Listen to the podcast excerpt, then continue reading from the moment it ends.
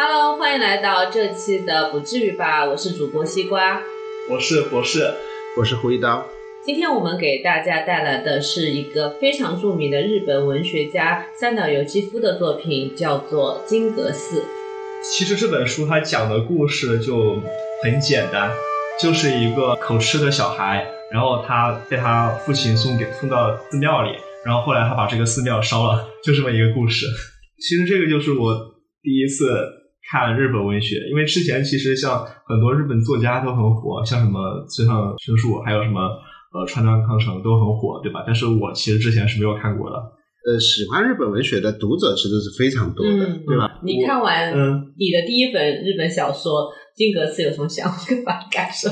不适应，让我说一个词去概括了，就是不适应，非常不适应。我刚开始看前几十页，我都没办法进入到这个故事里面，嗯。因为整个书它它的语言也好，嗯。它的语气也好，还有主人公，因为他一直都是第一视角我嘛，讲我怎么样，我完全不能认同，不能理解他，特别特别是他的语气和语言，就是那种虽然已经翻译过来，他就是那种很日本轻小说那种什么什么的了。你喜欢干脆利落的，我是偏理科生嘛，嗯，所以我就希望大家说话直接一点、简单一点。我是可能还是有点心理准备的，因为以前也看过日本文学，我看过一点，看的不多，虽然不喜欢，看过一点，我有这个心理准备去去进入，但是对我来讲也是挺难的。对，但是也就是跟西瓜说的嘛，这是绕不过去的。日本文学你总不能永远不谈，永远。我当时我就抱着一种希望，说，哎，也许这边这这一本能给我一些惊喜呢。我其实是抱着这个目的去的，所以读倒没有读不下去，就是无法共情。对你，西瓜，你为什么要推荐读日本文学？嗯，就像你们俩说的，日文学绕不过去。那么日本人文学的三大作家，其中有一个就是三岛由纪夫，肯定是绕不过去的。我当时看完《金阁寺》过后，就是对三岛由纪夫是佩服的，因为我第一次看这个作家的书是其实是叫《萨德侯爵夫人》这本书非常短，它是也被改编成戏剧了的。看完了过后，看那本书的时候，我其实是很痛苦的，因为我没有办法理解他的暴力美学，还有他的一些逻辑线。但是他看《金阁寺》过后，它比较符合我刻板印象中的日本男性作家的文 作品啊。像这本书啊，就是我看下来，虽然我很难进入它，不适应它，但是看下来我还是挺佩服作者的，能写出这样的书。因为我们说日本文学有三大美学特点，就是物哀、幽玄和侘寂。它因为我是要看景物描写的吧，嗯我记得我们之前聊过一期，嗯刀哥就很喜欢跳过景物描写。嗯，嗯，对，我是很喜欢看景物描写和内心描写的，就是从他的这些文字可以看出他对这个时时间变化呀、一些细节的一些感触，同频共振，心理嗯同频共振，嗯，所以我还是蛮物哀什么哀？哀愁的哀，就是物哀物哀，还有什么？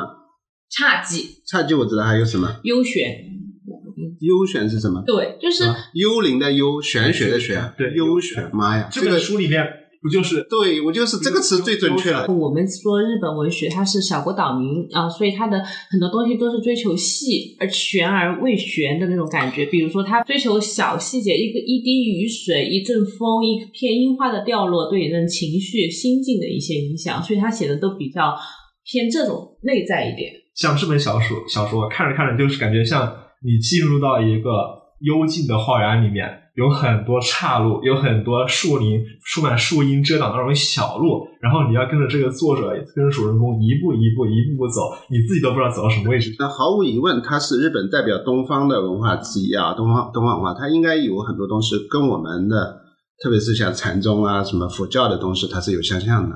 感觉里面探讨的很多很多东西，其实就是他们禅宗的一些理念，他嗯，们在像反复的像，因为本来就是讲的一个和尚的故事嘛。就就像就像是在辩经一样，特别是里面的几个主人公，嗯对吧？几个主人公和他几个朋友，其实都是这种嗯寺庙的学徒，就是很多人会从嗯，作者包括我们这个这本书的男主人公叫沟口，对美学、对人生的理解来去推荐这本书。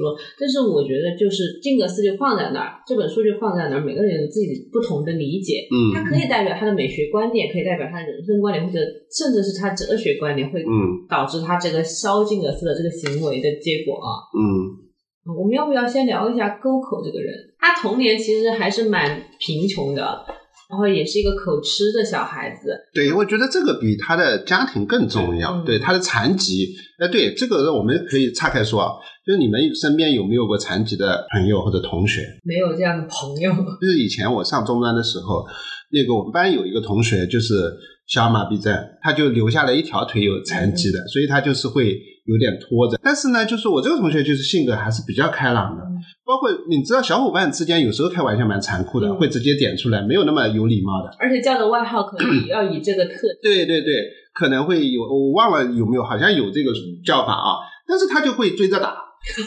对啊，就没事，就很蛮健康，他就是蛮阳光、蛮健康的一个人，我觉得就就没问题啊。然后他呃，包括毕业之后，他自己也开了工厂，反正小小有成功嘛，就我觉得还挺不错的。那就跟沟口不一样。我们还有另外一个同学，他是一切都是正常的，嗯，但是他的那种气质啊，可能跟我们的作者就很像，非常自闭，基本不跟人交流，你不知道他在想什么。后来他就发展成为一名小偷，他就偷班上同学的东西。你要说他家里特别贫穷也没有，但他就是小偷，还被强制退学了。他可能是有一种精神疾病，就是偷窃癖。有可能不知道。我现在我们即使到今天，我也不知道怎么分析他，但是我们就觉得他是个怪人，他基本上不跟别人交流。也不讲话，很少讲，对，很少讲话，就是人看起来是非常正常的，可以说可能比一般人长得还好看一点，嗯，那种性格就特别阴郁，嗯，这个就跟我们这个主角的气质可能就很像，但是主角其实通过作者的笔下，我们是可以理解的。对就是主角他其实就是口吃嘛，对，口吃，但是他不是一个很严重的一种残疾，但是他确实会，比如说我每次想交流、想跟人说话的时候，他其实就是会有阻碍。像 Goko 他自己讲的，最开始我是在说话跟人交流的时候，口吃阻碍着我去跟其他人交流，然后长期以往就导致我的精神、我的感情也像口口吃一样，对不敢去表露我的感情，他也有一种口吃像阻碍着我一样。是，就是这个口吃是被他自己人为给放大了，他自己把自己认定为是一个丑陋的人。我们也可以想象，一个少年可能没有一个很好的、非常健康的环境之下，他会就出现一种不断的自我强化：我是丑的，我是丑陋的，我是一种丑恶的存在。这样就形成了他的一种比较阴郁的一种性格。而且我看到书里面，对于 Goku 来讲，如果别人嘲笑他，别人歧视他，他会认为这是正常的。对，对他，，他这是这是别人对他的正常的一种对待方式。。对，但是如果说别人平等的对他，就好像平等的对其他正常人一样，他眼中正常人一样，那他就会觉得这个人是在刻意的忽略他，刻意的去忽视他的缺陷，从而去否定他这个人。否定他的存在其。实就是把口吃和他这个人的特质挂钩了，不就相当于口吃就是他自己了。如果你忽略掉我的口吃，你就是忽略掉我这个人。自卑和自大往往是集中在一个人身上的，这是一个蛮典型的一个现象啊。他同时又自己又显得很自大，他经常想象自己是暴君，他可以处置所有人，可以杀死所有人，或者以自己的沉默，因为他口吃嘛，所以我不说话，以自己的沉默去威慑所有人。啊，你们小的时候没有想象过自己就要扮演什么样的角色吗？是这个这个，大家都应该想象过吧？就是哎，我是一个，你现在是自然歧视我、嘲笑我，但是在我的国度里面，我可以任意处置你们，你们都要受我控制。走神儿的时候就是天天就 just 想这些啊，会会想到自己觉得可以凌驾于所有人之上吗？不是不是凌驾，不是凌驾的问题，就是说你现在好像就像现在一些那种网剧里面的，你现在嘲笑我，嗯，那有当一日。对 有朝一日，那有朝一日就是有一种就是我自己什么飞黄腾达的时候了，对吧？是这样的一种想象欲？望的满足嘛，现实中满足不了，我在我想象中这个会呀、但是它会不会有产生一种更高的，就是说，要我，其实他好像发展到后面，对身边那些人都有一种仇恨的感觉。他其实我我理解他其实就是一个程度的问题，嗯就是你们现在可能特别的嘲笑我，嗯，那我也要凌驾于你，去控制你，嗯，好像去去威慑你一样。正常的人可能会觉得我受到了一些不不公平的、不公的对待，那我可能需要去。去，比如说让你另眼相看的，对吧？嗯那另眼相看再往上一步，就是我能够去凌驾于你之上。嗯，那我觉得这个男主除了他的口吃以外，他的整个成长过程没有一个人给他一个非常好的引导，也是导致他最后火烧金阁寺的原因。他的第一个性启蒙有为子，他去那个街市巷子里面等待他，想在黑暗中叫他名字的时候，但是因为他口吃叫不出来。然后结果那个有为子这个女性还嘲笑了他，所以他就感觉自尊心更受到了碾压。我们录音把这个 Emilia 的这个能去掉吗？这去不掉，这这这能此处注解有 Emilia，嗯，反正第一次暗恋嘛，对，就被伤害到了。我才强调的是有为子对他的影响。你也不能苛责有为子，你不能理想化的。一个年轻女性可能处在约会的过程中，突然被一个少年出来惊了一下，然后还要怎么样怎样？你让他表现的很完美的去对他有一种劝诫，像姐姐一样安抚，呃，不可能的。现实里面不对可能有这样的。我我知道这个是不可能的，但是作者沟口对有为子被杀的那一幕，你们俩看到过后有震撼到吗？他就很无动于衷呀，他会觉得，就是他他用了很漂亮的场景去描写他在那个寺庙中被他爱的人枪击掉。呃从这个沟口的这个心理活动来看，就是他的丑事被有为子知道了。对，对，因为他跟踪，而且他显示了他这个自己的，应该说是这个什么青春期的这种性欲啊，什么这些，对他被发现，他觉得很羞耻嘛。这个倒是真的是有的，羞耻最好希望这个人消失掉，消失掉。他不光是说他无动于衷，他甚至有点有点窃喜，对，窃喜在里面，就是嗯终于没有人能知道我的秘密了。他整本书有一种叫什么呢？叫自然是和尚啊。嗯我们讲修行，我感觉他是在向黑暗修行，每一步都在加深。一开始只是因为可吃，然后因为有为子，然后看到有为子被杀，就是每一步都在向黑暗修行。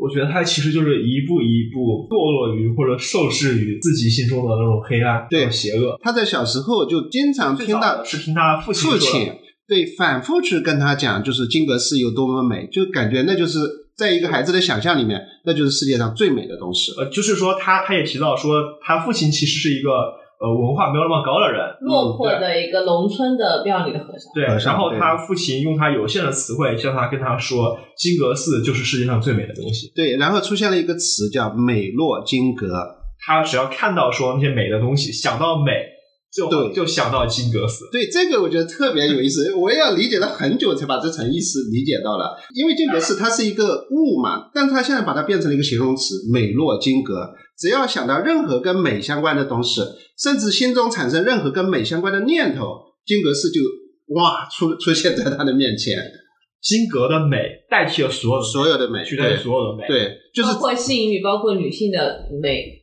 应该就是就是说，他的感官里面，我们想象的一个东西，他刚刚伸出一个触手，感受那个美，那个金格就突然出现出现在那个触手上。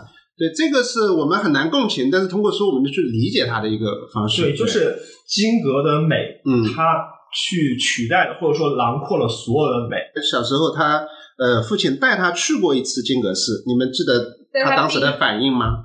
没有父亲描述的那么美。他很失望，其实是大失所望。一个是他想象中的金阁，对对一个是现实的金阁。对他最开始他第一次见到的时候，想象的金阁和现实的金阁是有很大的差距，甚至有反差的。是，对他，他甚至描写说金阁就是那样一共三三层楼的一个建筑，而且还锈迹斑斑，甚至他说上面的那些什么呃凤凰，他刚开始想象的时候，在想象里面，他可能多么的呃美轮美奂，对吧？多么的金碧辉煌，但是他实际去看，发现那个凤凰已经锈迹斑斑。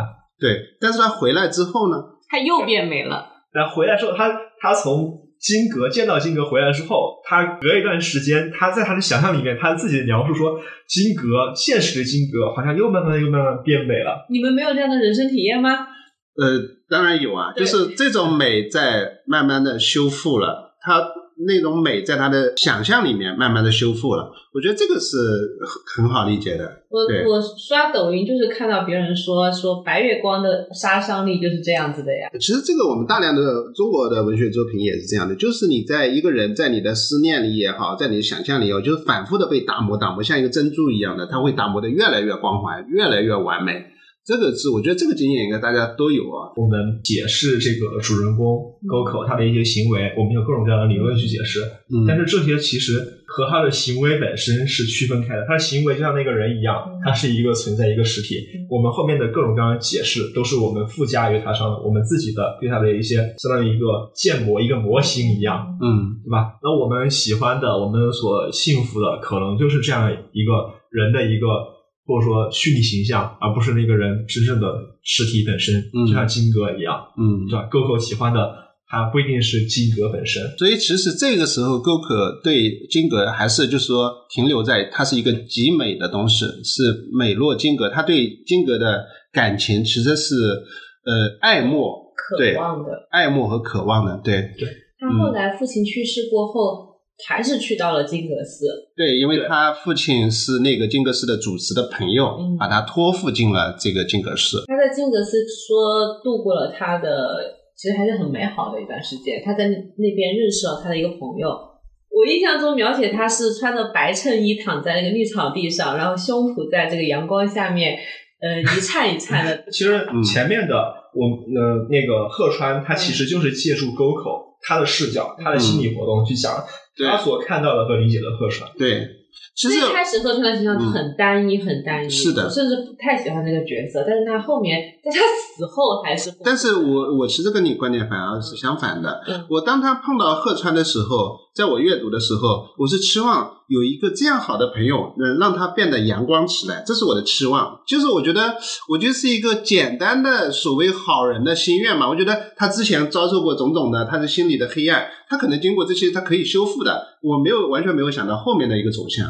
对，但但是鹤川对于沟口的作用不是说让他变得阳光，我特别能理解沟口的他说他的感情和想法，他就是说我内心其实很阴郁的，我有很多很黑暗的想法，对，但是贺川这样一个人物，他能够把我的本来很阴郁的想法从他口里表达出来，就会变成很阳光，对，让外人看来很阳光。吧对，我希望他的这种相当于他是我和外界之间的一个翻译一样，嗯而且是一个很正向的翻译。所以我觉得这个地方体现了主角的矛盾之处。嗯他其实我刚才说嘛，他一段时间所谓或者整体是叫向黑暗修行的，但这个时候他其实表现出他其实是有期望阳光的，就把握那些甚至是至善的那一面的可能性的，他是他是做出这种尝试的，也就是说，这个鹤川是他做出努力的一种表证。对，就是他，我们我们看他为什么会喜欢鹤川，是因为他喜欢鹤川翻译出来的那个样子，那个那个很阳光、很很善良、很正，对对对，他其实喜欢那个形象的。所以我一直会觉得他的两位朋友这性性格差的很大，是他两个性格的一个人格的化身，是作这个作者。也有可能就是他要么往这走，要么往那走，就是只是两个方向后。来，呃，就是金阁寺的住持送嗯沟口和鹤川他们一起上大去学去上大学了。上大学的时候，沟那个鹤川就跟沟口说：“我希望你不要同那个后面刚刚讲到的伯木，国木多交往，对吧？”嗯，他就说到这一点，然后当时沟口也说。我我我没有提醒他的，嗯但是这后面其实看来是一个很错误的决定。对我我觉得这里面啊，可能是这句话我有印象。对，是的，我我也有印象。那我这里想说一个是什么呢？就是说，因为我们是出于一种美好的想象，他觉得他跟贺川交往，他可能会变得阳光起来。但实际上，他跟贺川交往的时候，他他们之间还存在一些障碍。因为贺川的是家庭，感觉是非常富裕的，一一都是在承受的一些很正面的一个成长过程当中，所以从呃，就是主角心中，他不自然的会跟他产生一种距离感。虽然他们之间的关系已经是非常亲密了。这也是他后来为什么跟他同样是残疾人的伯木交朋友的原因嘛。对，其实就是他们进入大学之后，他就跟鹤川就疏远了。他不是鹤川主动跟他疏远，而是他可能主动疏远鹤川。哎，里面有一个细节，嗯不知道你们关注到没有？就是嗯沟口他交到伯木这个朋友以后，他、嗯他去他的内心想法，他说我也鹤川，你可以交到很多朋友，你很有嗯魅力，那我也可以交到很好的朋友，比如说像伯木。对而且伯木是和呃是沟口主动去结交的。对，那这里就是说的他为什么会去结交伯木。那我们来介绍一下伯木这个人的特性。对，就是就是他为什么是他选中了伯木？他为什么选中了伯木？很简单，或者说很跟很直接的原因，就是他们两个都有残疾，嗯，伯木的残疾是在于脚上他应该可能就是小儿麻痹症吧？走路不太不太那个顺畅。不太顺畅。然后沟口第一次看到伯木这样的外在的特征的时候，然后他就他就想说，他一定是跟我一一样的很内向、对，很自闭，很自闭的一个人，没有我也朋友选择没有人认可。他其实处于一种叫向下兼容的对交朋友的可能性吧。他好像好像就是找到同类一样，呃，除了同类，他可能甚至觉得，呃，我呃去跟他好，他一定会感谢我，然后我们之间要么是平等的，要么他还是略微有一点点优势，他会让自己觉得很舒适，结果伯母这个人也比较好玩，完全出乎了意料。他虽然残疾，但是他这个人可以算是 playboy 花花公子的形象吧。我们的主角沟口刚刚去跟他认识的时候，他就在给他介绍他自己的性经验，是吧？嗯，对，第一次就跟他讲了他的性经验，他就直接嘲笑你还是个处男吧，然后他就介绍了他的性经验。大为震撼，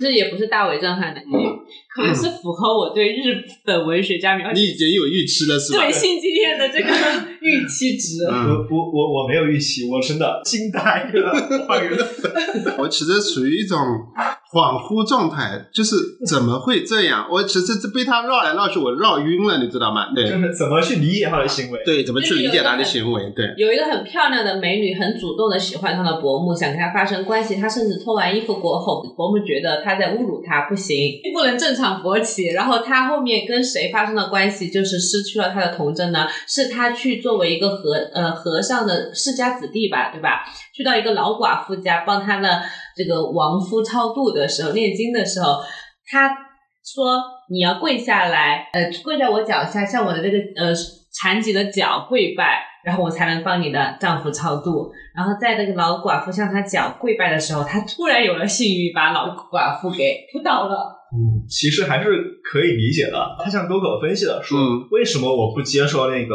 大家所认为的美女的她的追求？嗯他说我那那个美女其实她有很多人追求她，有非嗯常多人追求她，不缺追求者。那他为什么会接受我说喜欢我了？嗯那我有别于他的追求者的是什么？嗯，其实就是我的残疾，对，对，就是我的残疾。那他喜欢的到底是什么？他喜欢的不是这个我这个人的其他特质，喜欢的是我的残疾。然后就是它的区别在于什么？在于说他们期望别人怎么样看待他的残疾。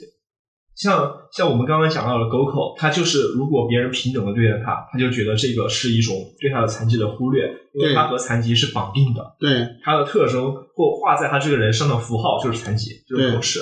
对。别人嘲笑他，其实伯木他有一个特征，他相信，因为我的残疾是没有人会爱我的，这个是我一个，就是我要去理解他是一个很重要的一个缺口。就是他觉得美女不爱众人而爱他，那他有具有特殊性嘛？那他的特殊性是什么呢？就是他的内藩族嘛。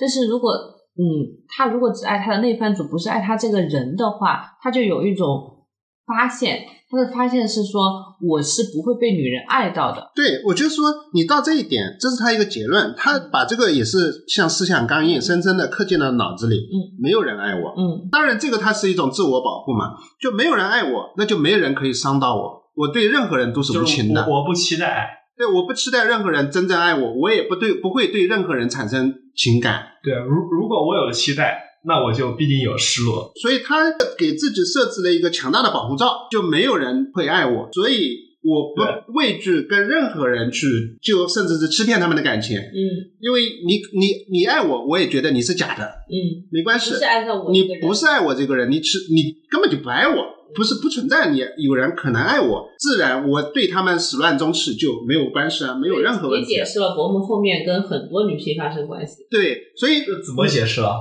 就是说我刚才说，他因为他他觉得没有人爱我嘛，所以我也不会爱他们嘛，我就把他们视为玩物，因为他们也视我为玩物。那所以我我尝试着理解，第一次他不跟这个女性发生关系，我现在我现在反而是能理解了，因为他觉得。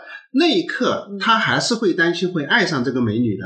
直到他跟这个老婆婆发生关系之后，他会觉得所有的肉体都是一样的。嗯，就是你你的理解，对他要寻找一个强大的保护罩，就是没有人会爱我，我也不爱任何人。所有的肉体，不管它美丑，对我来说都是一样。从此以后，我就是玩弄世界。嗯，是的。那那反而就是说，如果我们再回过头来说那个鹤川，反而我现在又是困惑了，为什么鹤川当时反而跟伯木有交往？就因为我们说一下后面的故事，就是鹤川回家然后死了，就是我们对于主角来讲，他一个最好的朋友死了，他甚至为他守了一年孝。其实是收到了他车祸的消息，对，但是他是什么时候才知道他不是一场正常的车祸呢？是到后期伯木才告诉了沟口说：“你这个朋友啊，不是你想象中的是车祸去世，而是你看他给我写了很多信，就在你看不到的地方，其实我俩是有来往的，给我写了很多信，诉说了他跟一个女子的不被世俗接纳的爱恋，然后他因为这个爱恋很痛苦，然后就。”自杀了，然后这个时候哥哥才知道，所谓的车祸只是一个假象。所以就是他的家人想要掩饰这个，可能对他们家庭来讲是一个丑闻，所以就是宁可把它对解释为一种意外。所以这时候我就困惑了呀，为什么鹤川会跟沟口写这么多信呢？因为鹤川他其实你看他在信里面写的，他跟他跟伯木写的，嗯，他说他自我看待他是一个很阴郁的人。其实，在沟口，在主在主角看来，他是一个很阳光，甚至很单纯的人。嗯，包括前前或者说整本书百分之九十九的地方，我们都会认为鹤川是一个很单纯、嗯，很阳光、很积极的人。嗯，但是鹤川他自己在信里面说：“我是一个很阴郁的人。”嗯，很阴的人。所以，其实，在他看来，他觉得沟口是一个很阳光的人，因为他自己，他他前面和沟口相处的时候，其实我们看到沟口一直。呃，不管他要做什么，然后鹤川都把翻译成一种很阳光、很积极的样子，对吧？然后那这样的话，在鹤川看来，沟口其实是很阳光的，但是鹤川又自己觉得自己是很阴郁的，他觉得伯木可能跟自己更相像，所以他就愿意去跟伯木去倾吐更多。其实我想说的就是，也是我刚刚解释有为子。有为者也好，鹤川也好，伯木也好，包括后来的金阁寺也好，其实对于这个作者来说，只是他成长的一个啊。有为子不是在开始是很完美的形象嘛，到后来不是马上就揭示出来，他能举报他心爱的人啊，由此丧命。然后鹤川呢，也是一个非常伟光正的形象，但是在后面也揭示出来，他是一个呃阴暗的人，也是一个有一段不被世俗接纳的爱恋，也是把他从神坛拉向了人。那么他选择伯木的点，是不是因为？也是要把它拉入人性，而去掉它的神性点。鹤川他事实上就是一个非常阳光的人，对，他只是一个有了一段不能成功的暗恋，嗯嗯，对而这个就是说，他为什么不向沟口去诉说呢？他觉得沟口应该帮不到我，因为沟口是一个阴郁的人，而且是一个非常内向的人，也没有恋爱的经验。嗯，他之所以去请教。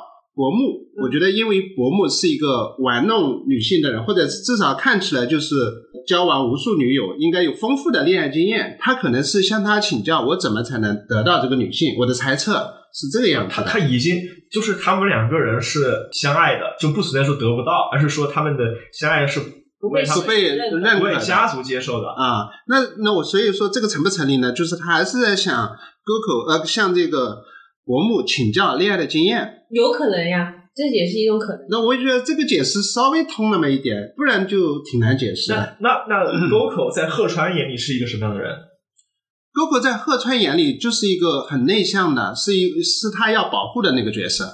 不是刚刚说的话的意思，就是沟口在鹤川心目中其实是一个比较纯洁的人。鹤川的眼里，沟口是比较平面的。比较单薄的，他内心的一些阴暗的思想，他是不知道的。对他，而且他把他的一些举动都翻译成了就是更加阳光的一面。那说明，其实正是说明贺川这个人，他确实就是阳光。对他，他本身他确实是阳光的。对，但是他觉得自己是很阴郁。对他觉得自己是阴郁的，但是很多阳光男孩都会有一段所谓这个求而不得的爱情，那时候他的心情是阴郁的而已。所以，所以嗯他觉得阴郁的自己是没办法向纯洁的沟口去对去获得帮助的。对单纯的，我觉得是单纯的对沟口获得帮助的。我们继续吧，就是讲这个沟口和女性的关系。对，沟口和这就要讲到有为止了，对吧？嗯，对，嗯沟口和女性的关系，其实我觉得比较简单，嗯，你说比较简单，嗯其实就是呃，他把啊、从他第一次的经历里面，我们刚刚最开始提到的，嗯。他去在呃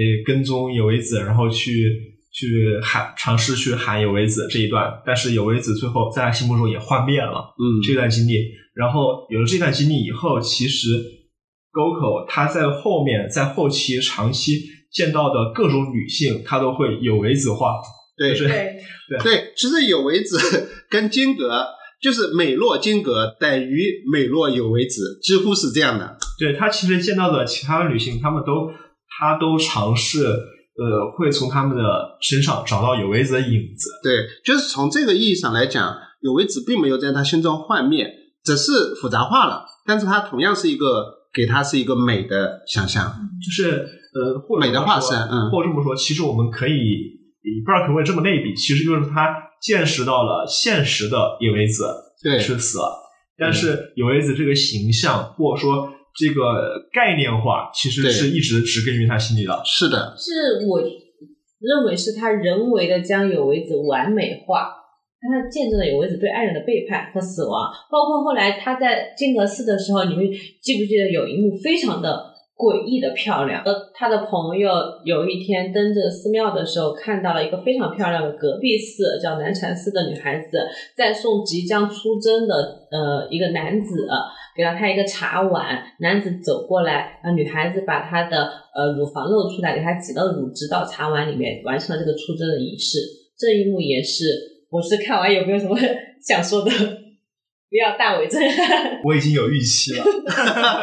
哇，嗯经过这这个情节，其实是、呃整个故事里面相对比较、哦、偏厚一点的了。嗯啊，偏厚一点了。嗯在经过前半本书的洗礼之后，我已经对他他们书里的主人公做出任何行为都不感到奇怪了，就是我已经能够理解他们的世界观了。嗯对，就我就像我们刚刚破案一样，对吧？嗯我们我们破解了这个鹤川，破解了薄暮，现在轮到沟口，就是他们每个人其实是在自己的价值观和世界观，或者说对于美的追求也好，他们都是有自己的逻辑的、自己的基础的原则的。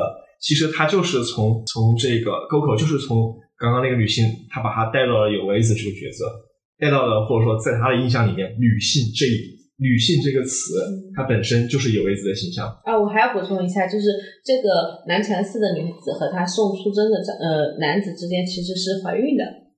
对呀、那之所以是这样嘛，对，其实这个我们其实刚才呃说到这个画面啊，对这个画面也是印象很深的，因为首先你会想到一个呃很庄严的禅室里面，然后一个茶室，一个茶桌，两人相对而坐，然后男性是穿着制服，就很笔挺的制服，是非常帅气的要出征的一个形象。女性穿的和服非常的漂亮。对，女性穿的和服非常漂亮，那个画面是很美的，嗯就是它有那种色彩的关系。女孩女孩子解开了衣襟，露出了自己的乳房，然后给她的男生的茶碗里面挤出了乳汁，呃，递给他喝掉。不仅如此，嗯雪雪白的乳房嗯，挤出雪白的乳汁，滴在碧绿的茶碗里。对，因为是抹茶。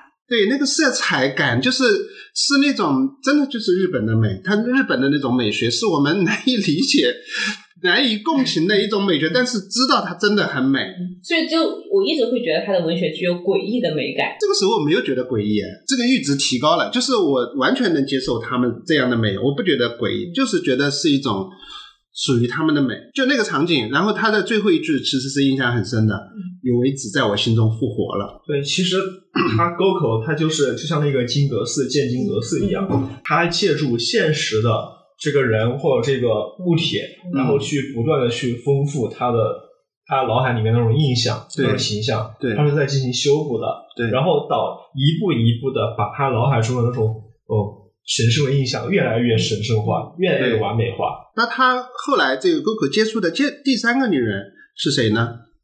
房东房东的对房东的女儿对房东姑娘对其实他认识房东姑娘也是因为他的朋友伯木先认识到一个西班牙建筑的小姐，对，他们相当于叫做 double date，就是四人约会，然后带出去了。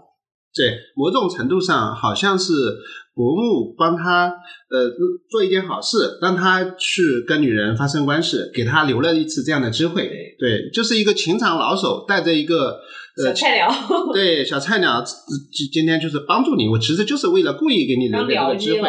对对对对。但，是这个地方我有点忘记了，就是嗯为什么那个沟口最后又拒绝了这个？金格金格出现了呀，我们 就知道，对呀、对，就是 刚才一开始就说了，当他开始想要跟这个女性发生关系的时候，或者说可也可以说他感受到这个女性的美的时候，金格就像一个巨无霸一样，突然出现在他们面前，这个屏障，对这个我是理解了好久才理解到这个。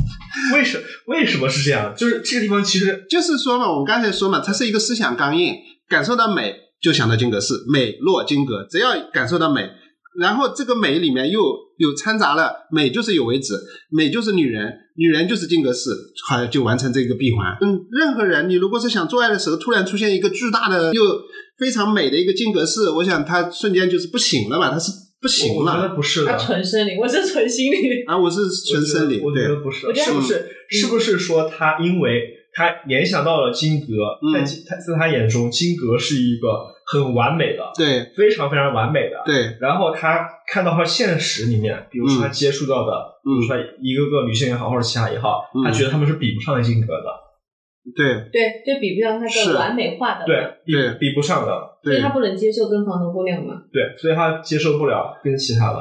然后他在后来又对又发生了一段奇缘，他又偶遇到了他之前看到的那个南禅寺的女子，这个是我还是没想到，像这样的巧合，其实处理不好是很笨拙的感觉，在但是写作当中。很，好，也符合他朋友薄暮的这种滥情的人设。嗯，他是对。去找伯母的时候，在伯母的房间里看到了这个姑娘，相当于他伯母想通过他的到访来摆脱和这个姑娘的联系。其实我觉得这个这个情节是非常非常重要的，对于狗狗来讲，嗯，它就是相当于他一直想象中的很完美，想象中的那种美，一下子突然到眼前那种感觉，对于他来讲，其实是一个很大的一个转折点。是的，就是有为子嘛，相当于那个是复活了的有为子，如今走到他的身边，对他就是说，从他到从他当时在寺庙里远远看到的那种形象，一下子出现在他的面前。对还是蛮震撼的，就是你一直想象中的，对所以或者是你一直作为旁观者，突然活生生的来到你眼前。但是就是又回到我们之前聊的话题，男人眼前的发现和他之前看到女子完全形象不一样了，时过境迁了嘛。对，其实他这个遇到这个这个女生和之前房东那个房东女儿是不一样的，这两个是不一样，不只是说我反复的，他好像好像重复一样，说我第一次出现性格，第二次出现性格，不是不是重复，嗯，那是怎么样的？而是说这个女遇到南禅寺的这个呃女性，她其实是一个转折转折点，巨大的美一下子出现在我的面前，真正的落到了现实里面，对啊，然后这种落差我是接受不了。而且他再次相遇这个南禅寺女子的时候，她也不美了，她一直在给她叨念着她那个女孩子一直在跟他念叨着他对薄暮的一些纠葛。他我不知道有没有这种隐喻的意思啊，就是说他从美从一个很很完有为子，从一个很完美的形象，一下子到现实里面，这种产生巨大落差，然后促使他去后面做出各种重重转折转折，开始去对金阁这样的概念产生一些转变，说采取下一步行动。一定有的，对在他他肯定有这个意思，对在他心目中，所有的完美化都不不存不存在了，所有的完美最终结果都是不完美。整本书里面一步一步的把这种嗯具体的形象、具体的具体的这种事物、具体的人，然后把它完美化，一步一步的完美化，完美化到最后，然后去毁灭它，其实是有这个倾向的。已经对这个故事已经讲到了非常讲了几好几次，对，所以他还会引导出他对金阁寺的情感，就是先将其神化嘛。就是这个有为子女性化的形象是一个是一次，南禅寺的这个女生是又是一次，是第一次嘛？从从神圣化到毁灭是一次，然后客串客串是从神圣化到毁灭是一次。包括他对他的老师，因为我现在还是觉得有点困惑嘛，嗯所以我先读一段啊。美之于我总是姗姗来迟，我总是落于人后。当别人同时发现美和官能的时候，我却在遥远的以后。眼见着乳房恢复了同整体的关联，它超越肉体，变成一种无感觉的不朽的物质，一种同永恒相连接的东西。但愿能察知我究竟想说些什么。这时，金格又在那里出现了。准确地说，乳房变形为金格了。我想起初秋值班的那个晚上，夜里刮了台风，尽管明月当空，夜间的金阁内部，悬铃窗内侧、板窗内侧，金箔剥落的天棚下面，沉淀着浓重的豪奢的黑暗。这是当然的。为什么呢？因为金阁本身就是一种建筑造型十分圆满的虚无。同样，眼前的乳房尽管表面明净，放散着肉的光辉，但内部储满了相同的黑暗，其实质是同一种凝重的豪收的黑暗。我绝非迷醉于认识之中，认识反倒被践踏、被侮辱，生或欲望自不待言。然而，深深的恍惚感不离开我，我麻痹了，同那裸露的乳房对坐了一会儿。太抽象了，我们跳过吧。就我们现在还是谈金格吧。非常非常对，我们现在开始说金格，我们看到的过程，他对对金格的感受的一个过程。其实就是我理解的就是四个点嘛。嗯，你说四个点。刚刚讲第一个是金格作为一个美的追求，对，对吧？这是第一个。嗯第二个就是金格，他期望成为金格的住持，母亲期望他成为金格的住持，然后他其实是不满不满，而且这种不满甚至也延续到金格身上。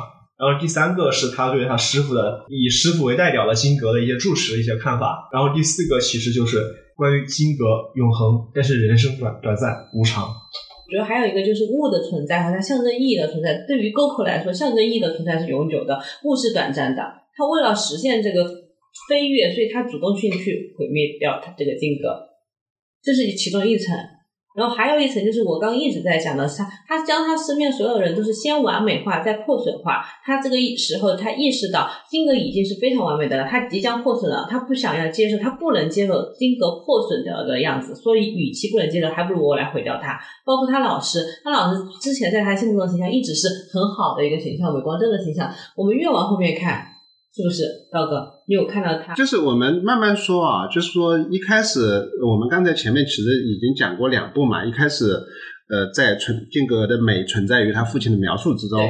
第二次他去看了金格大师所望，然后再后面他在金格在他的想象当中，他又变得完美。对然后他开始进入金格当学徒，嗯对吧？当学徒的这时候其实有一个历史背景，你知道吗？就是说当时的太平洋战争，嗯然后被轰炸，日本被轰炸，对，所以他们时刻处于一种呃恐慌之中，是金格可能会被轰炸，但是对于我们的沟口来讲，他这时候产生了一种渴望，就是让金格被炸毁。对对后甚至是在后来他母亲告诉他金格不会被炸毁的时候，他感到深深的失望。这是为什么呢？我是这么理解的，就是嗯，如果金格被被炸毁，或者说存，或者说一直笼罩在这种被毁灭的阴影之下，这个嗯其实是和他当时的处境很像的。嗯，啊，因为他当时其其实整个他的生活里面都是嗯笼罩在这种战争和现实嗯残酷这种阴影下面的，对对啊，然后他就相当于有了一种我共命运一样，对对啊，他就觉得金格跟自己是同类，对，这个这个我非常同意。我觉得读到这一点，我也觉得很欣慰。就是、呃这个时候，他其实产生了一种我即金格，金格即我的感受。我们都是一个弱者，是一个呃风雨飘摇的一个是是一个无常的，对无常的、无助的，对对，随时可能被毁灭的，所以他产生一种呃欲望，那就来把我们一起毁灭吧。对，这时候让他产生了跟金格的一种亲近，其实是这时候他非常亲近的金格。对对直到战争结束之后，发现金格是坚固的，是甚至是永恒的，而他又回到了之前的处境，他跟金格又疏远了，金格在他眼里又产生变化。对，而且后面还有一个细节，就是、嗯呃，战争结束以后，金阁作为一个呃国宝，它叫，对。还被保护起来，就是我们福建的旅游胜地。对，而且还被很好的保护起来了，而且嗯还立了各种牌子、警示牌什么的，对。而且还有游客去参观，嗯，对，然后就相当于金阁被越来越好的保护起来，它不可能再去毁灭了。对，实际上他这个时候，金阁在他的眼里变成了陌生和丑陋，因为他被世俗所接受了，跟他的关系是已经是疏远了，所以他感觉金阁跟他是不亲近的。第二个，那么多的游客以及甚至是占领军都会来游览金阁，其实是让这个金阁变得世俗化和丑陋化了。有没有可能金阁寺？不是，我觉得不是丑陋，嗯，是落入神坛，就落下神那坛。那就是嘛，在他心里的地位是降低了嘛，对，就世俗化了嘛，对，其实嗯我我会有啊，不完美了，对，有可能金阁寺也是这个民族的象征。也是啊，对。也可以是啊，他有一次登上山顶去看到灯红酒绿的时候，他说了，就是在投降过后，好像整个妓院又开张起来。对。然后我们现在呢，刚才说的这个时候，他跟金格金格产生这样的一个变化，包括其实就包括这时候就讲到他的师傅了，对吧？嗯他师傅看发现他师傅的一些相对来说比较世俗的，这个倒我也意外的，就是他们的和尚是好像可以结婚，可以结婚，也可以找妓女，什么就这些就是是我比较意外的，他们禅宗禅派有很多的分支，嗯就是是有些是可以结婚的，包括有一个很著名的日剧里面就是，嗯。嗯但是即使是结婚了，但是他嫖妓同样可能是一个被人所不耻的行为吧。所以他师傅被他发现了，好像他是在跟实实际上是无意撞到的，但师傅以为他在跟踪他。对，对，嗯，恼羞成怒，有点恼羞成怒。对，然后这个其实也跟他对跟金格的关系其实也产生了一些变化。他其实，在母亲的 push 下面，嗯，其实他自己有说他有讲成为金格斯的呃接班人的，嗯，但是就是他发现老师这些私事过后，他好像是越发的抵抗这个地方。就在他心里好像就是两个选择：第一，毁灭金格斯；第二，当金格斯的主持。然后拥有金格，拥有金格斯，到他呃拥有想到拥有金格斯的时候，自动又回跳到第一步，还是觉得应该毁灭，因为他可能在内心里觉得可能是更完美吧。我们就是这个最高潮升华的时候，就是我们怎么解释他为什么去烧掉金阁，决定下定决心一定要烧掉金阁寺，以及他下了这个决心之后，他做了些什么。首先有一个细节，嗯就是他后面去找其他的呃那个妓女的时候，他说他说你会在后面的报纸上都看到我，我是一个作为一个罪犯，对嗯吧？那他其实就是带着这种嗯罪被抓起来一种他知道自己会被毁灭的一种预期，一种预期去说我去烧金阁寺，嗯所以他其实是期望金阁寺和自己一起被毁灭掉。对，其实事实上，他去烧金阁的时候，他其实想要冲进金阁寺，一起在那个究竟顶上自焚，对，自焚。完成了整个戏剧的最高潮。他期望一直以来，他期望在战争期间，期望金阁被轰炸掉，然后自己也被就自己跟金阁一起去毁灭。然后到最后，他通过他的行动去完成了这个，在他的预期里面完成了我和金格的共同毁灭。但是他最终也没有登顶成功。对，它里面有一句话，金格拒绝了我。嗯，他因为进入不了金格的顶，所以他悟到，感觉是悟到了金格拒绝了我，金格不愿意跟我一起毁灭。因为他最后我是记得他躺在山上看着金阁被毁掉的时候，说了一句话，好像是要活下去。对，我觉得我会活下去。，对，其实他，呃如果我的理解啊，可能就是说，最美的东西已经毁了，我就是一个，或者说像泥土、像尘土一样的人，不重要的活下去了。我觉得是他烧掉了心中自己的那个执念。这个执念要说的话，就要说到公案。我觉得他活下去是他破执，就是佛教佛教经典里面说的破除了执念嘛。那么说到这个破除执念，我们就要聊这本书一直贯穿到底的是一个禅宗很经典的公案，叫做叫南拳斩猫。很多的和尚去割草看到一只小猫，然后大家都想把这个小猫当做自己宠物，因为这小猫很美，很可爱，对。嗯然后他的南拳和尚看到这个时候，就直接把猫的脖子抓住，一个镰刀就给给它斩掉了。对那这个还有后续，还有后续，嗯对然后斩掉过后，他的那个最高的那个弟子叫赵州，赵州回来了，就给他讲了这个故事，然后就问他嘛，你觉得我处理的怎么样？结果他那个大弟子就马上把脚下的鞋子脱下来了，然后顶在脑袋上，就走出了门。南拳和尚这个时候就叹了口气说：“哎，要是你今天在场的话，小猫就不至于被我杀死。好，怎么解读？斩猫我觉得很好理解，嗯，很好理解，就是破除执念嘛，破除欲望。但是我我我是没有特别理解他为什么要顶蜘蛛的鞋。这个我好像查了一下啊，就是他的理解好像是这样：鞋本来是穿在脚上的，但是我把这个鞋顶在头上，就说明鞋不一定是有有用的。鞋本来穿在脚上是有用的，然后顶在头上就说明这个东西是没用的。正常说的意思就是，你把那个猫，那个美丽的猫杀死是没有用的，因为那个美可能已经存在于那两派和尚的脑子里了，你是去除不掉的。所以杀死猫不是一个好的选择。就是你你只毁掉了现实的金阁，对，呃，你只毁掉了现实的那只猫。你想象那种美猫的美已经存在于所有的和尚的脑子里了。这个故事我觉得很明显是那个弟子比他高一层，对，赵州比他高一层，就告诉他杀死猫是没有用的。嗯，对，因为那个你没有去除他们心中对那个美的向往，就是还是要关联到他为什么去，对你刚才说了嘛，破除执念去烧金阁寺嘛。嗯，就是我其实作为我来说，我是觉得他烧完过后，金阁会永远的在他心目中以最美的形象存在。不仅仅是不仅仅是毁灭美这么简单。对我们刚才讲到了，是的不仅仅是这么简单。是它对金阁太复杂了，我们可能就挖掘了其中最容易理解的因素。啊，我们说破除执念是他烧了一把火，然后躺在山上看着那把火烧的时候，说他会自己活下去。但是其实这个原型主人公是在烧金阁寺的旁边就切腹了的。所以这是一个有原型的故事。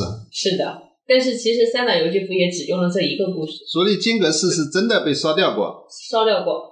嗯，这个我觉得印象很深刻。他说他是因为烧金阁寺的那那个僧人说了一句话，说我嫉妒金阁的美丽。哇哦，这句话为什么不成为标题？对，然后我还看了一个书评，评这个是呃引用的林夕的一个词：“谁能凭爱意将富士山拥有？”他们觉得金阁寺这个东西就不应该被一个人占有。